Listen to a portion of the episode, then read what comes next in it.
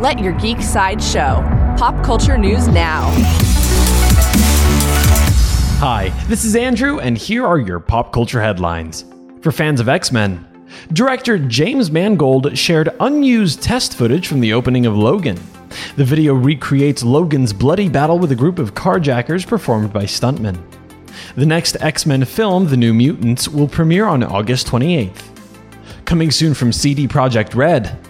CD Projekt Red has announced that Cyberpunk 2077 is in the final stages of its development.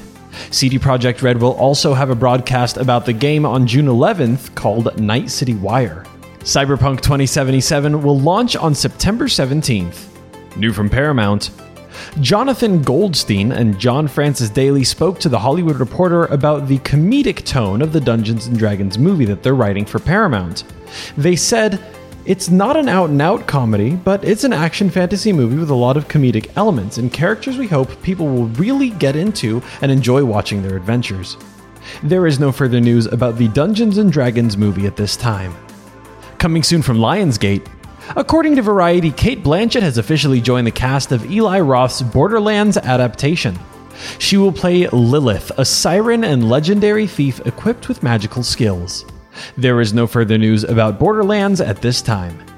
This has been your Pop Culture Headlines, presented by Sideshow, where pop culture is our culture.